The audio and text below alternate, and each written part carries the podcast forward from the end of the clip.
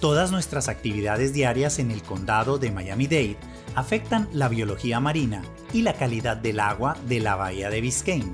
Aprende a cuidar a la bahía de Biscayne en miamidade.gov barra Biscayne Bay.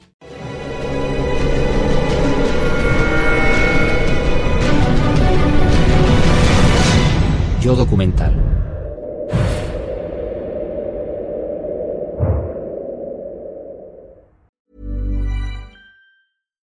ACAST recommends podcasts we love. I'm Sheila Shoiga, the host of Ready to Be Real, which features thought leaders like Dr. Joe Vitale and Nejwa Zabian, along with those who have extraordinary stories to tell. And I also speak to experts on topics as varied as sleep, relationships, aging, folklore, grief, sex, and spirituality. So, for honest and compelling conversations, new episodes of Ready to Be Real release every week, wherever you get your podcasts. ACAST is home to the world's best podcasts, including the critically acclaimed West Cork and the one you're listening to right now.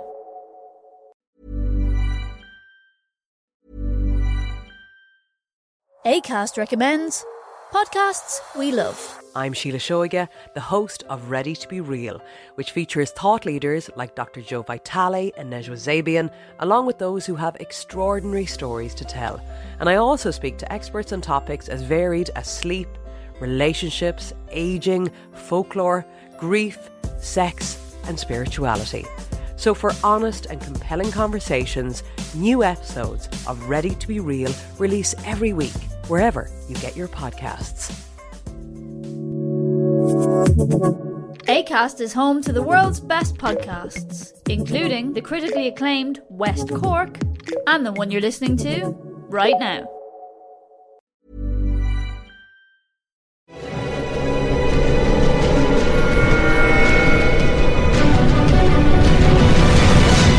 Yo documental.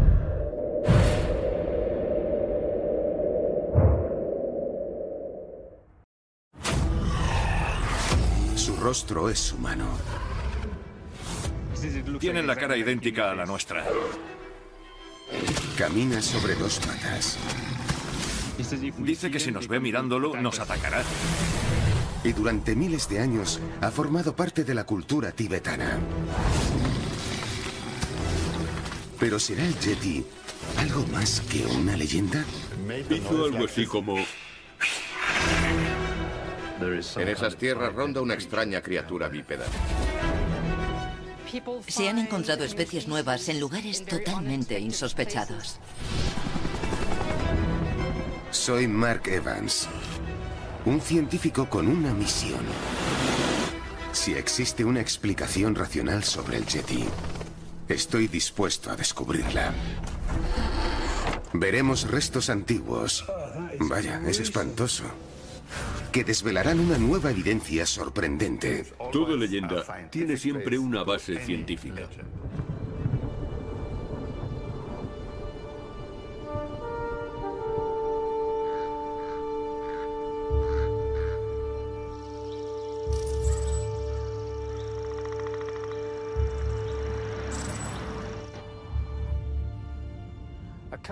Hace dos años me involucré en un extraordinario proyecto universitario para averiguar si la ciencia del siglo XXI sería capaz por fin de resolver el misterio del Yeti.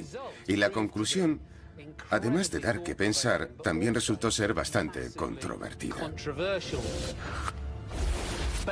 Basándome en los análisis de ADN extraídos de las dos muestras de pelo más fiables halladas en las montañas del Himalaya, el jefe del departamento científico determinó como explicación biológica que el Yeti podría ser algún tipo de híbrido de oso polar.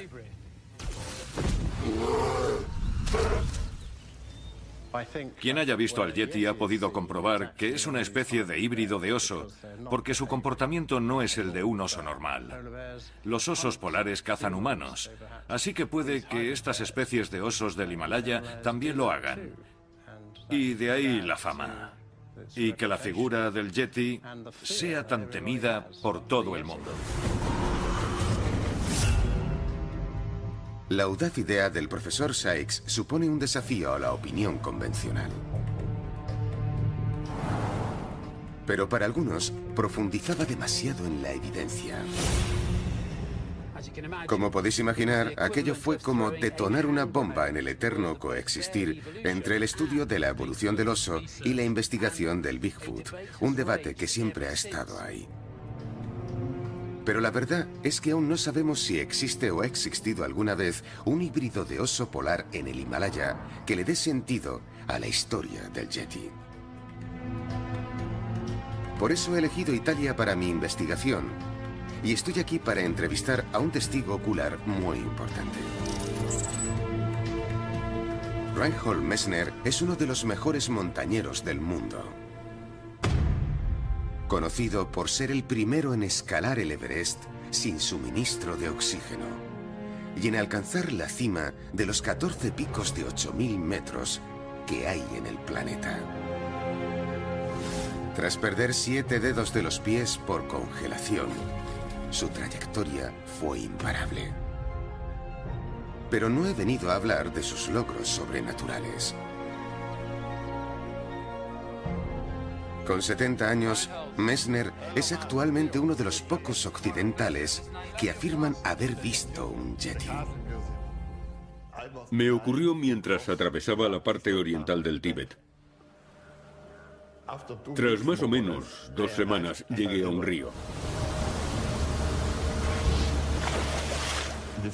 Atravesarlo me resultaba complicado porque me faltaban dedos de los pies y me costaba mantener el equilibrio.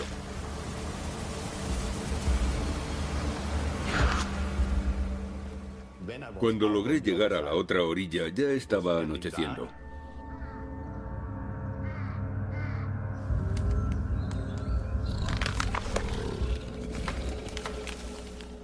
Y en ese momento vi aquella criatura frente a mí. Se sostenía sobre dos patas. Estaba muy cerca. Y era muy rápido, como un ser humano. ¿Hizo algún ruido? ¿Tenía algún olor particular? Hizo algo así como...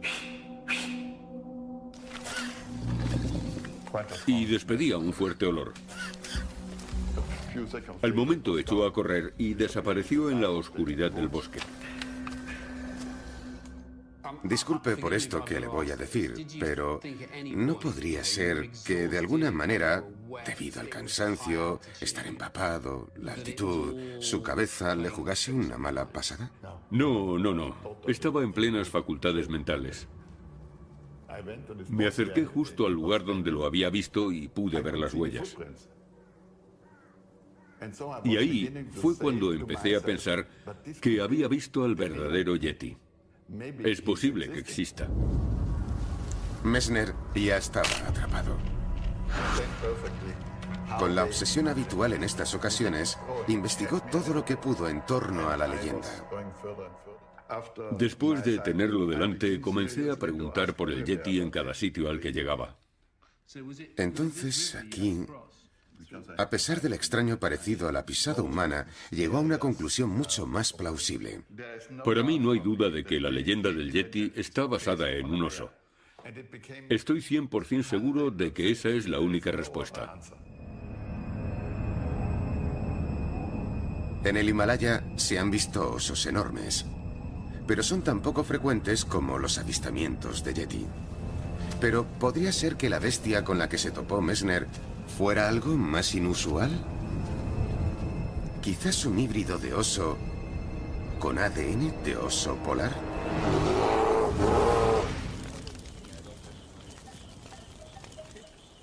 En una de sus últimas expediciones, Messner afirma haber visto un oso especialmente extraño. El que yo vi tenía la cabeza blanca, o parte de la cabeza blanca. Y creo que es una especie con características particulares. Un pelaje particular, un tamaño particular y quizá un comportamiento diferente. Y que comen mucha carne. Entonces lo que usted nos está diciendo es que el Yeti es un ejemplar atípico de oso pardo. La historia del Yeti está basada en un oso único y enorme que vive en el Himalaya. Y ese oso tan especial Es oso y yeti a la vez.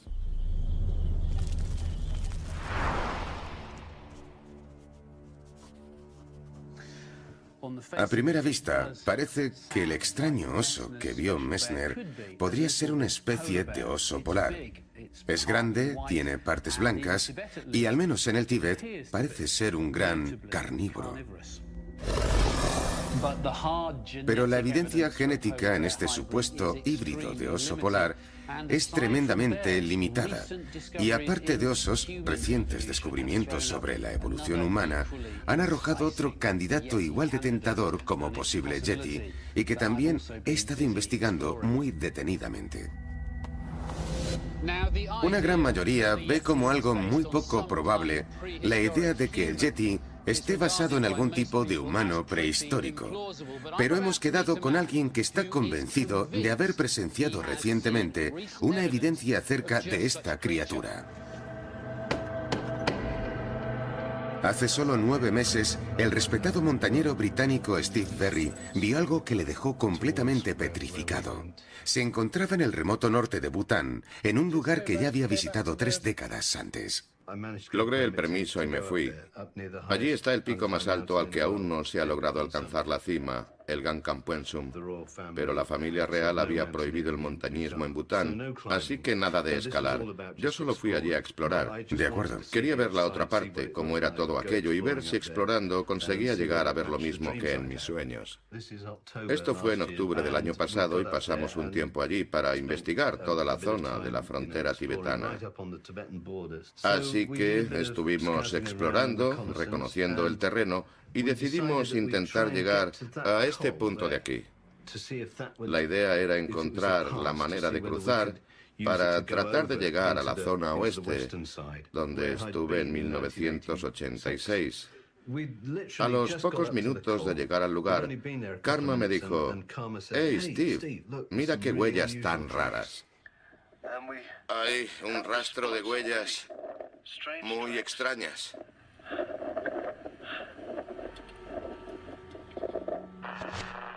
Es una imagen extraordinaria. Es un rastro de huellas increíble.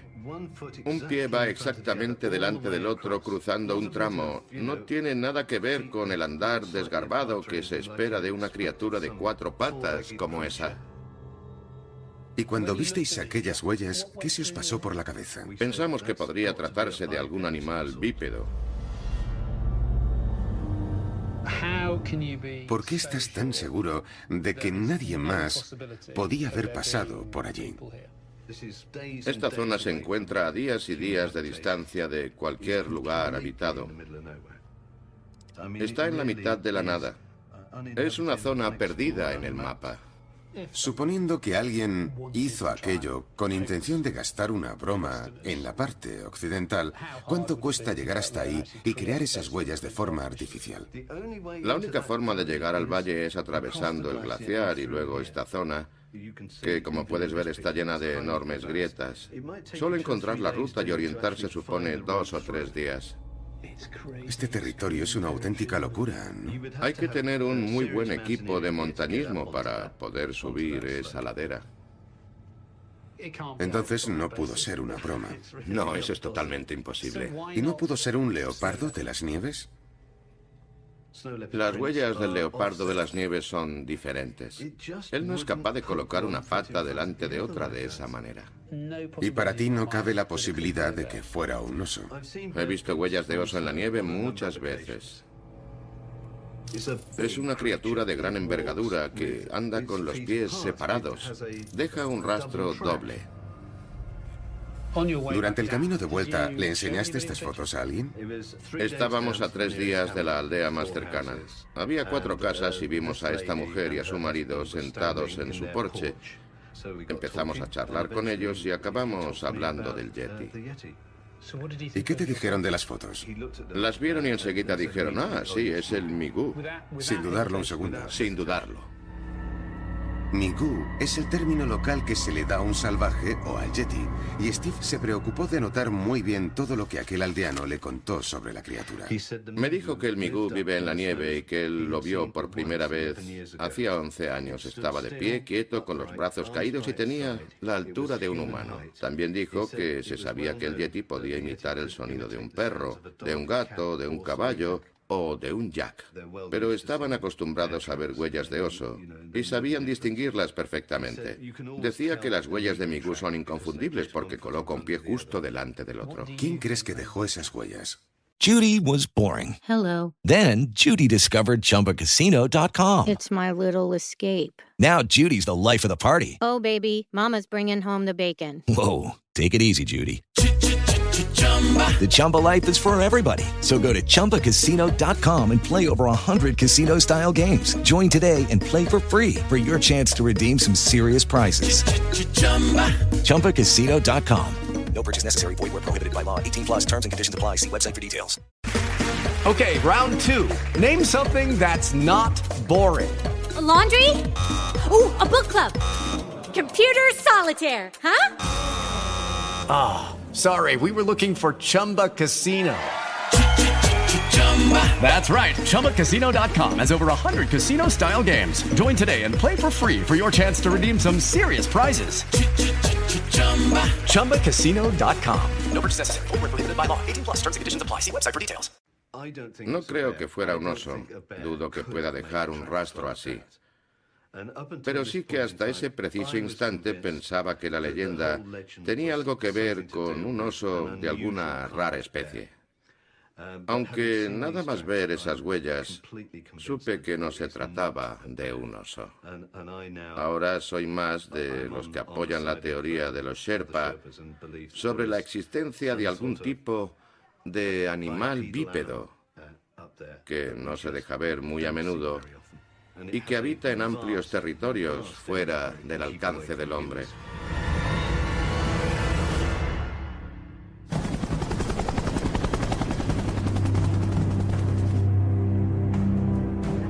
Humano, oso o fantasía. Para seguir avanzando en mi investigación sobre el Yeti, debo seguir esta leyenda y retroceder a sus orígenes, desaparecer en el alto Himalaya. Mi primer destino es un remoto valle al norte de Nepal.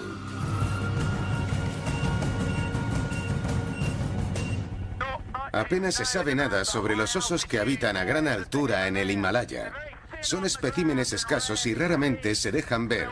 Así que me dirijo a un remoto lugar al norte de Nepal, cerca de la frontera tibetana, conocido porque ahí podría haberse visto a la criatura. Se produjo un conflicto en la zona cuando los osos fueron acusados de acabar con las valiosas cosechas y de matar al ganado, incluyendo vacas y caballos. Claramente algunos de aquellos asesinos eran depredadores en potencia. Pero quiero saber si algo de lo que ocurrió fue debido a la existencia de un pequeño oso polar. A diferencia de los pardos, los osos polares se caracterizan por ser habituales devoradores de humanos. Pero nadie puede asegurar que estos depredadores árticos habiten estas tierras. Sí que se ha pensado en que se tratase de un híbrido entre oso polar y oso pardo.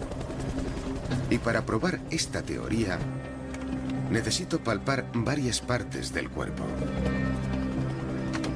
El ADN, conservado en el pelo, los huesos o incluso la carne, nos permite estar un poco más cerca de resolver el misterio del Yeti.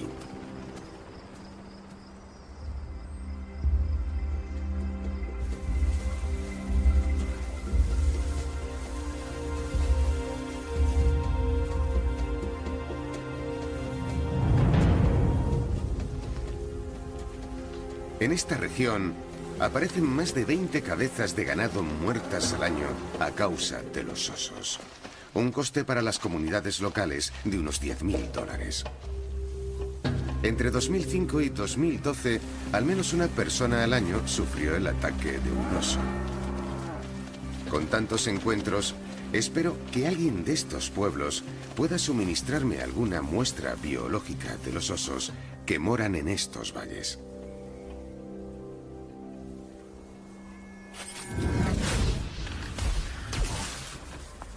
Al comienzo de esta investigación, estaba ansioso por reunirme con la doctora Charlotte Lindquist, una experta a nivel mundial de la genética del oso. Todos los osos pardos pertenecen a la misma especie, pero tras estudiar en profundidad a los que habitan Europa y América, parece que los del Himalaya son los grandes desconocidos. Se sabe muy poco sobre los osos pardos de esta zona, tanto de la meseta tibetana como de los montes del Himalaya. Se ha investigado muy poco y las pruebas analizadas son escasas porque apenas hay ejemplares.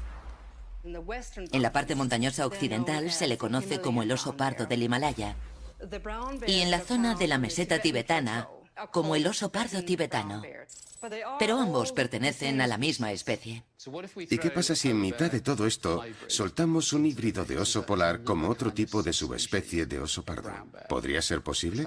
¿Cómo encajaría algo así? Los ejemplares de oso polar están completamente relacionados con la extensión de la banquisa. Y en los montes del Himalaya no hay hielo marino. Pero es posible que un ancestro de esa especie se haya cruzado de alguna manera. Y por eso existan descendientes con algo de ADN de oso polar en su cuerpo.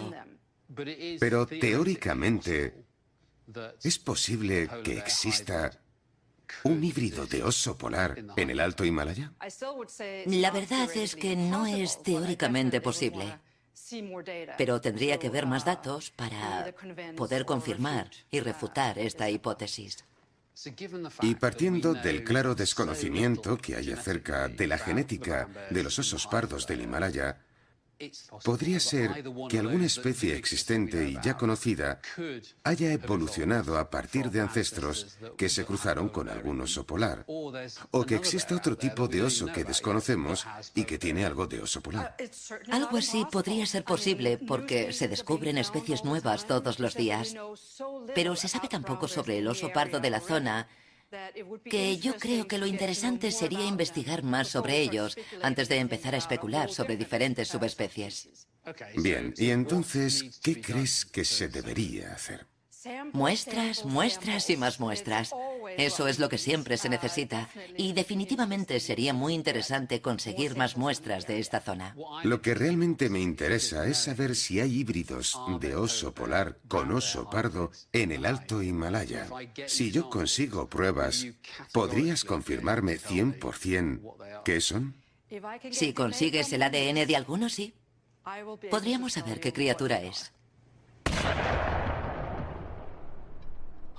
Los híbridos de oso existen. Hace unos 10 años, un reputado cazador dio muerte a un extraño ejemplar de oso en el Ártico canadiense. Las pruebas de ADN confirmaron que descendía de la unión de un oso pardo y una osa polar. Varios años después cazaron otro llamado oso grolar que resultó ser de una segunda generación. Y con este hecho se confirmaba que el cruce de ambas especies resultaba satisfactorio. Pero ¿cómo es posible que hubiese osos grolares en el Alto Himalaya estando tan lejos del Ártico? ¿Y qué aspecto tienen estos híbridos? Bien, pues resulta que gracias a un radioseguimiento realizado a osos pardos, se ha sabido que hay machos que llegan a recorrer cientos de kilómetros. Así que cabe la posibilidad, en teoría, de que el ADN de oso polar entrara rápidamente en Asia Central. En cuanto al efecto del exótico ADN, existe un estudio revelador realizado por el Zoo Osnabrück en Alemania. Tras 24 años compartiendo el mismo recinto, por fin consiguieron cruzar un oso polar con una osa parda y aquellos osednos híbridos llamados tips y taps eran una mezcla de ambas especies. El cuello largo y las plantas peludas propias del oso polar y la cara de pelaje oscuro y la forma redondeada en los hombros del oso pardo. Observaron que en cuanto a comportamiento, tips y taps se parecían más al padre. Usaban sus garras para golpear cosas con violencia que luego agarraban con los dientes y agitaban con dureza. Ambos son comportamientos propios de los osos polares cuando cazan focas en el hielo. ¿Podrían haberse hallado ese tipo de agresiones propias del oso polar en los osos del Himalaya? Y si fuese así, ¿Tendría eso algo que ver con los yetis?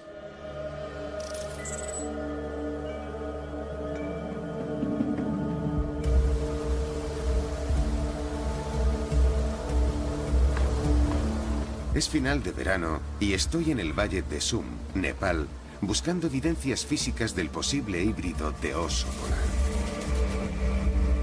Muchos habitantes de por aquí se han topado con algún oso, así que espero descubrir con ayuda de mi guía Tassi Vista más sobre estos tremendos depredadores y conseguir algo realmente importante en lo que pueda trabajar Charlotte. ¿Vienen muchos senderistas por aquí? Pues no muchos. Esta zona ya está muy apartada. De hecho, eres el primer extranjero tras el terremoto.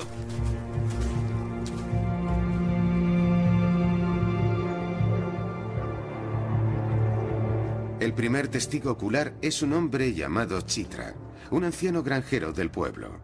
Chitra, ¿qué problemas te han causado los osos?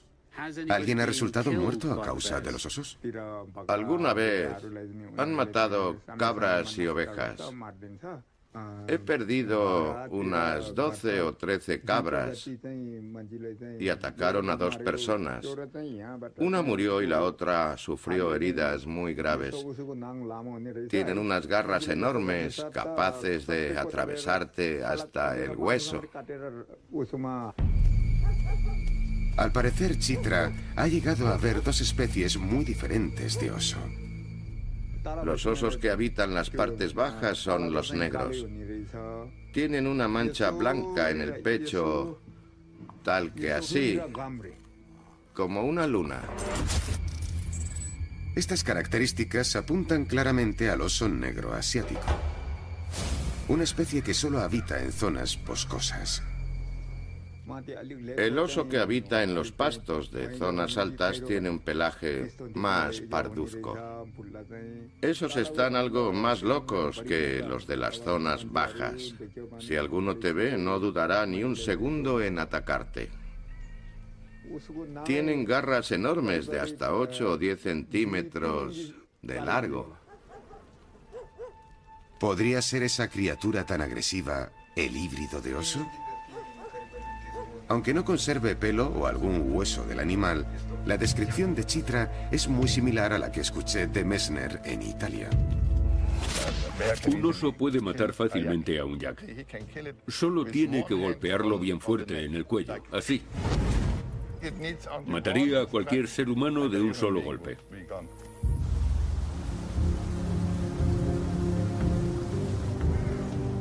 Para llegar al territorio de los osos pardos, debemos seguir subiendo.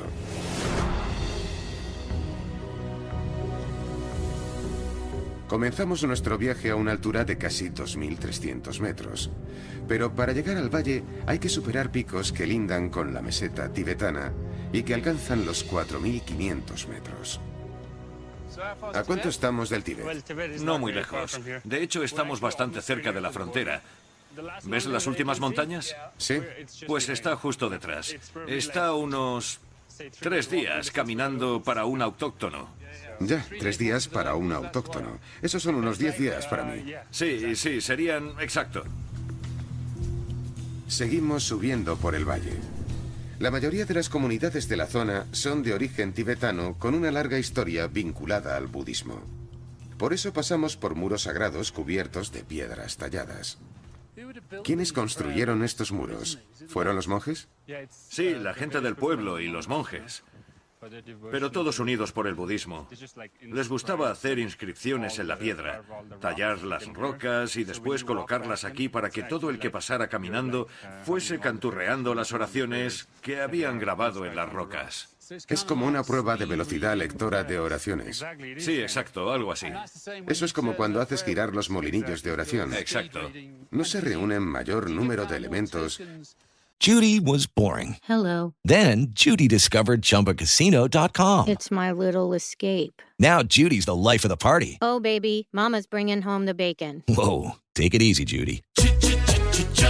The Chumba life is for everybody. So go to ChumbaCasino.com and play over 100 casino style games. Join today and play for free for your chance to redeem some serious prizes. ChumbaCasino.com. No purchase necessary. Void where prohibited by law. 18 plus terms and conditions apply. See website for details. Para el camino hacia el nirvana, ¿cuantas más oraciones reces? Sí, eso es lo que creen los budistas, así es. Sí. Y el típico Om Mani Padme Hum es como una mezcla de 8.000 oraciones, las más importantes del budismo. Es como pronunciar todos los mantras. No había visto más oraciones en mi vida que en estos muros. En el sentido de las agujas del reloj.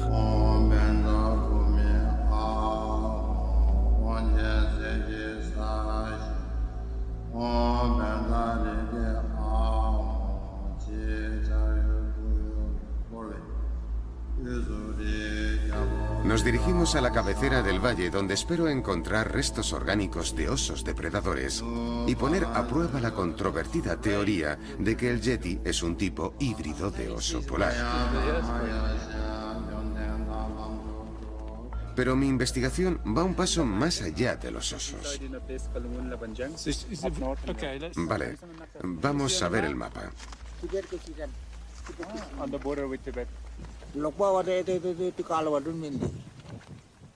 Entonces hay que seguir caminando.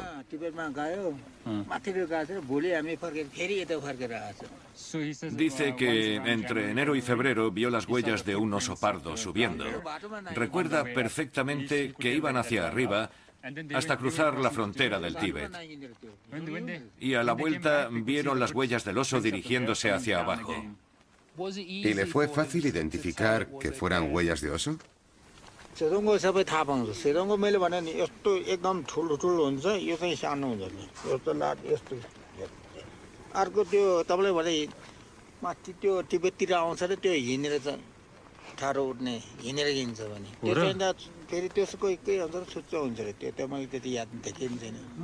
Dice que supo que era un oso pardo porque tenía esta parte de aquí muy grande, como más alargada, y este dedo mucho más pequeño. सानो हुँदैन अर्को त फेरि त्यो माथि टिबेटकोमा हिँड्ने चाहिँ यो एकदम यस्तो लामो हुन्छ अरे त्यो चाहिँ हाम्रो खुट्टा जस्तै हाम्रो हात हुन्छ त्यहाँ त Pero dice que hay una especie en el Tíbet cuya huella es idéntica a la del humano y que no se parece en nada a esa. Tiene las patas diferentes, pero eso es en el Tíbet. ¿Y qué fue lo que dejó esas huellas? Y dice que camina sobre dos patas. ¿En serio? भिडियोकोपमा हामीले देख्यो भने त छिसार्छ खानु आउँछ Dice que si nos cruzamos con ellos nos atacarán. Los llaman mité. ¿Mité? Sí. Pero la mayoría están en el Tíbet, no aquí.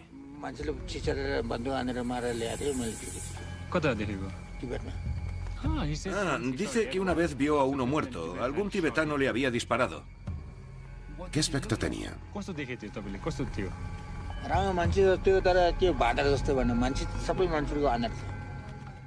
Dice que tenía la cara idéntica a la nuestra. उसले पछेर आएर बन्दुक हान्नु पर्यो ल ऊ मार्नु सक्यो नै त मान्छे मारिदिन्छ Parece ser que un pastor fue a buscar una de sus cabras al monte y se topó con él. Entonces, cuando el animal empezó a perseguirle, sacó un arma y disparó varias veces. Es muy interesante. Sí, extraño e interesante. Madre mía. Muchas gracias.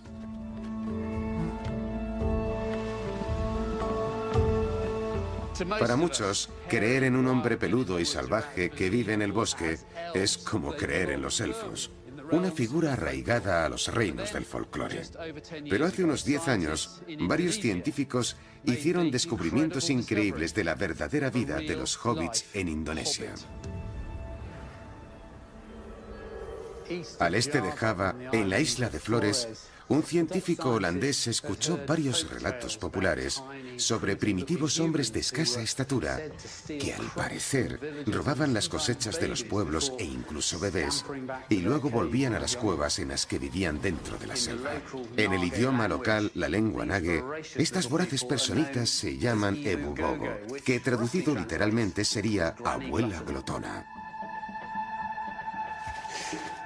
Según los relatos, el ebugogo es tremendamente hábil a la hora de imitar los complicados sonidos del habla humana. Pero como suele pasar, nadie lo tuvo en cuenta hasta el año 2003, cuando al oeste de Flores, en unas excavaciones realizadas en una cueva en la selva, se hallaron los huesos fosilizados. Adivinad de qué. De un pequeño individuo de tiempos primitivos. A partir de entonces, la existencia del Ebugogo dejó de ser algo improbable.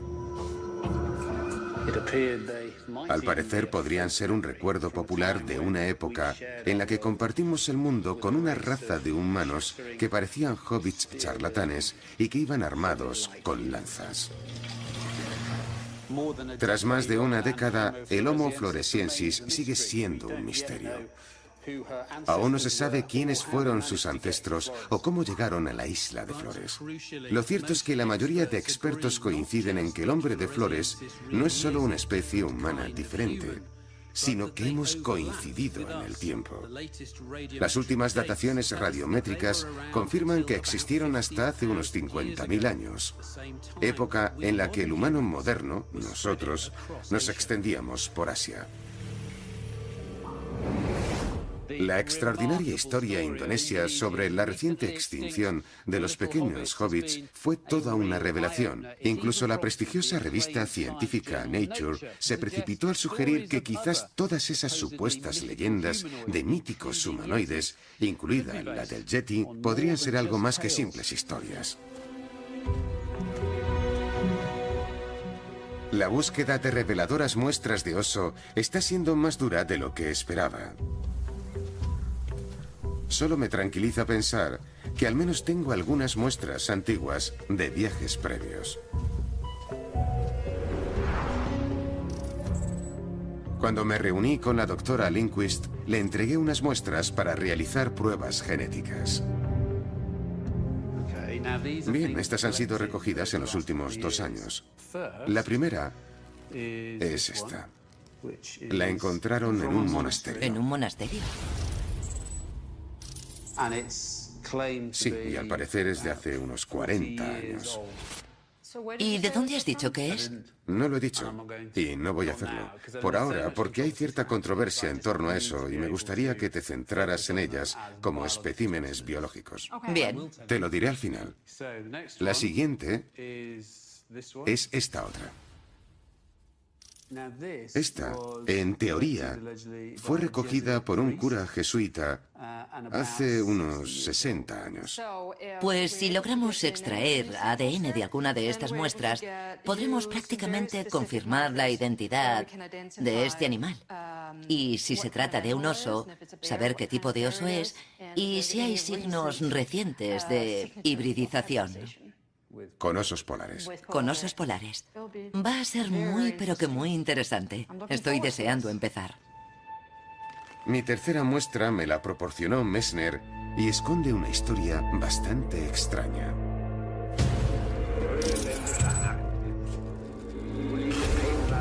En vísperas de la Segunda Guerra Mundial, cinco oficiales nazis de las SS pasaron a escondidas por el Tíbet. Cuando trataban de persuadir al reino ermitaño para que atacase al imperio británico. Pero para el líder de las SS, Heinrich Himmler, había un objetivo más racista. El entorno de Himmler esperaba encontrar un animal que se pareciera a un humano. Pensaban que hallarían pruebas de la existencia de un ser humano diferente. Un individuo más fuerte, más grande y mejor. Querían demostrar que la raza aria era algo especial y tenían la esperanza de que el Yeti, el abominable hombre de las nieves, tuviera algo de la raza aria. El líder del grupo, Ernst Scheffer, era cazador aficionado, pero no encontraron ningún Yeti. Solo se toparon con varios osos de los que habitan a gran altitud. Trofeos que ahora pertenecen a Messner. ¿Crees que Scheffer se lo tomó a broma? ¿Que no se tomó en serio de alguna manera las cartas que le escribiste? No, no, claro que no. Era alemán, no británico. Este trabajo de taxidermia no lo hizo un experto. Con un poco de suerte, la experta en ADN, la doctora Charlotte Lindquist, logrará sacar algo muy valioso de este Yeti nazi.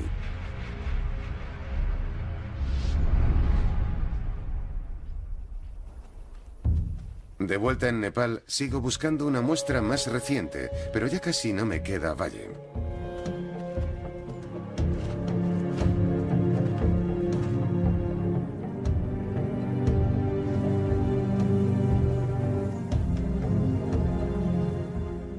Tras un largo camino de subida, mi guía Tashi y yo casi vemos la parte alta del valle y la frontera con el Tíbet.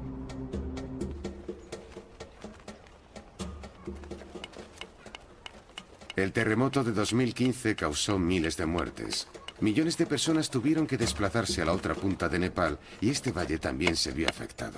No solo se bloqueó el acceso principal, sino que también destruyó casas. En todos los pueblos por los que hemos pasado hay gente reparando sus casas. En este se dedican al cultivo y las cosechas. Pero yo, en mi búsqueda de muestras del Yeti, aún no he sido capaz de cosechar ninguna recompensa. Namaste.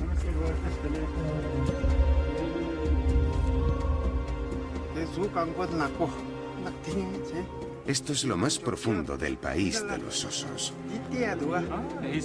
Dice que ha visto osos de pelaje negro y con una mancha blanca justo aquí. Dice que alguien de allí se ha topado con un oso. Pero todas las historias tratan del pequeño oso negro. Dice que vio a un oso negro como de esta altura cruzando el río, en el bosque. Estaba trepando a un árbol. ¿Lo vio en un árbol? Sí, sí, podría ser. Dice que no era un yeti porque caminaba sobre cuatro patas. Vale. En lo que se refiere a las partes del cuerpo, nadie tiene nada que ofrecer. Pero cuando pregunto por el mité u hombre salvaje, todos los nativos me señalan la cima de la montaña.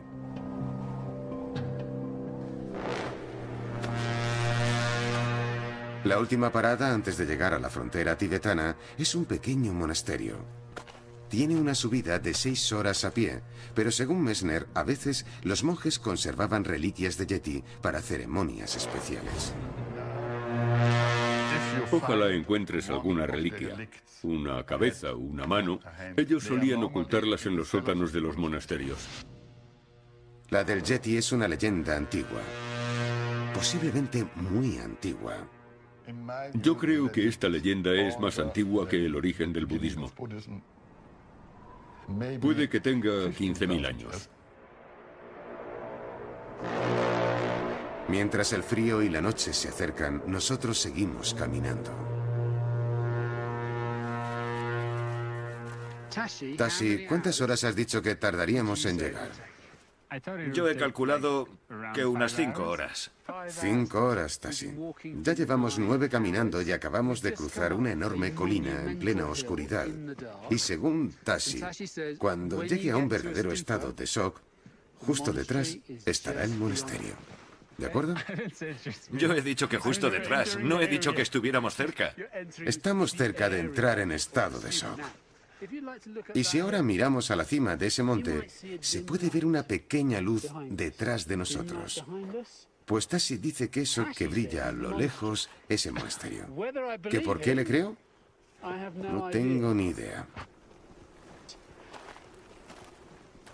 ¿Cuánto tardaremos en llegar? Eso es lo que vamos a averiguar. No, no. ¿Cuánto tardaremos en llegar allí? Yo creo que en 20 minutos estamos arriba. Sí, claro. En 20 minutos.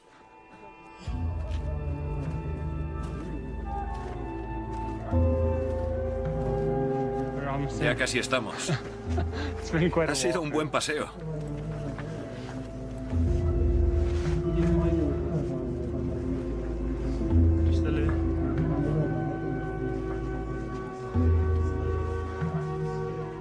Varios osados forasteros ya están arriba. Y a pesar de ser tarde, nos dan la bienvenida. Hemos llegado, colega. Chócala. Lo hemos conseguido. ¿Esta es mi cama? Me la quedo igual.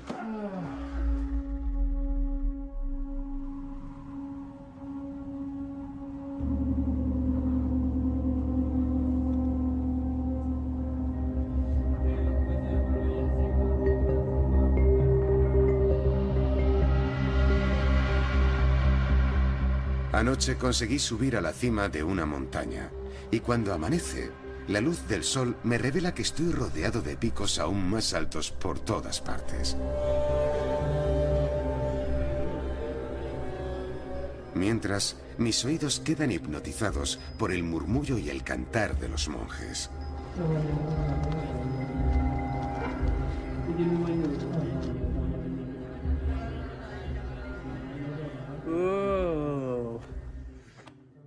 Buenos días. Bienvenidos a mi habitación del monasterio. No os podéis imaginar lo cansado que estaba anoche, pero Tassi y yo hemos dormido estupendamente. Aunque he de decir que ha hecho frío, lo normal a esta altura. Si atravesamos esta puerta, llegamos a la cocina, que es cálida y acogedora. Y quien nos ha cuidado de manera increíble es Norbu. Namaste, Norbu. Él prepara la comida para todos y es el monje más simpático del monasterio. Esta mañana he salido de la penumbra al exterior y he visto esto. Las vistas son extraordinarias. Buenos días, amigo. ¿Qué tal? Este es el corazón del monasterio. Ahí está el templo detrás de los caballos. Es un edificio prácticamente autosuficiente. Pero si necesitasen suministros del mundo exterior, estos fuertes y poderosos caballos serían los encargados de subirlos hasta aquí. Ahora mismo están con los rezos matinales. Y eso lo sabemos porque hay zapatos y sandalias aquí fuera. Aquí es donde todos vienen a orar y a cantar. Si lo observáis, veréis que me fatigo enseguida, porque aunque ya llevo días caminando por la zona, es complicado adaptarse a un aire tan puro. Pero ya tengo a Tassi trabajando. Buenos días, Mark. ¿Has dormido bien? Sí, muy bien. Ayer fue un día muy duro. Sí, y ahora pareces un vagabundo. Muchas gracias, amigo. Lo sé. Ni siquiera he querido mirarme al espejo. ¿Esa madera es para Norbu? Sí, se la estoy preparando para el fuego. Genial. Te encanta trabajar, ¿verdad? Este hombre se ha recorrido estas montañas. Es alguien increíble. Tassi cree que está ayudando a los monjes, pero la verdad es que he sido yo, en secreto, el que le ha castigado por decirme que estábamos a cuatro horas.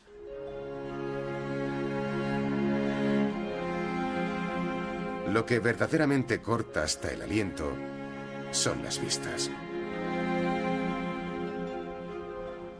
Ahora mismo estoy a unos 3.600 metros de altura.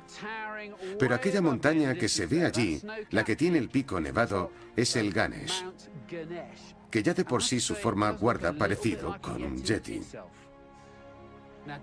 Lo que se ve abajo es territorio del oso negro, pero si se continúa el sendero que va debajo del monasterio, nos introducimos cada vez más en la maleza de la ladera, territorio del clásico oso pardo, hasta llegar a aquel entorno estéril, áspero e inhóspito que se ve al fondo.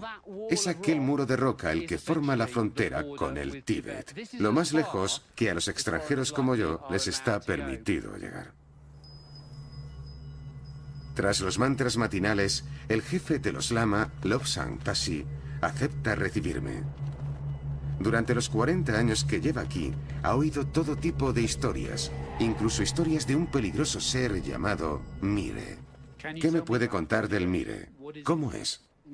El Mire es muy parecido a un humano, tanto en el pelo como la postura corporal y la manera de andar.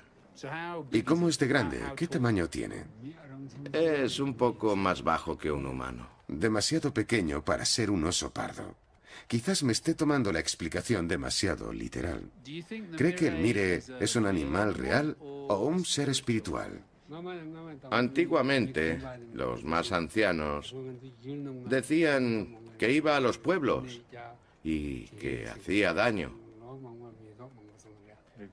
Ya hace tiempo que no se les ve, ni se sabe nada de ellos. Estoy buscando partes del cuerpo, pelo, hueso, tejido. ¿Tienen por aquí alguna reliquia del animal que puedan mostrarme? Muestras, muestras y más muestras. Cuanto más ADN se analice, mejor. Mi poco éxito a la hora de encontrar muestras se está convirtiendo en un problema, pero es llamativo que hasta el propio Lama piense que el Yeti es o fue algo real. Si quisiera saber más sobre el Mire, ¿dónde tendría que ir o con quién tendría que hablar? con los comerciantes y con los nómadas que viven en las montañas. Al parecer, cuanto más asciendes en el Himalaya, más posibilidades tienes de conocer algo más sobre el Yeti.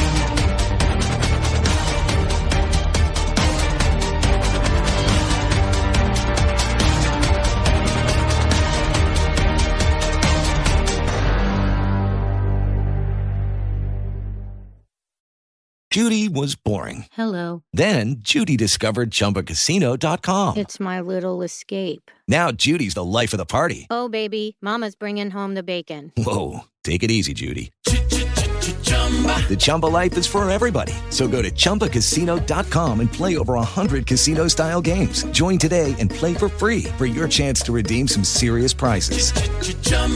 ChumbaCasino.com. No purchase necessary. Void where prohibited by law. 18 plus terms and conditions apply. See website for details.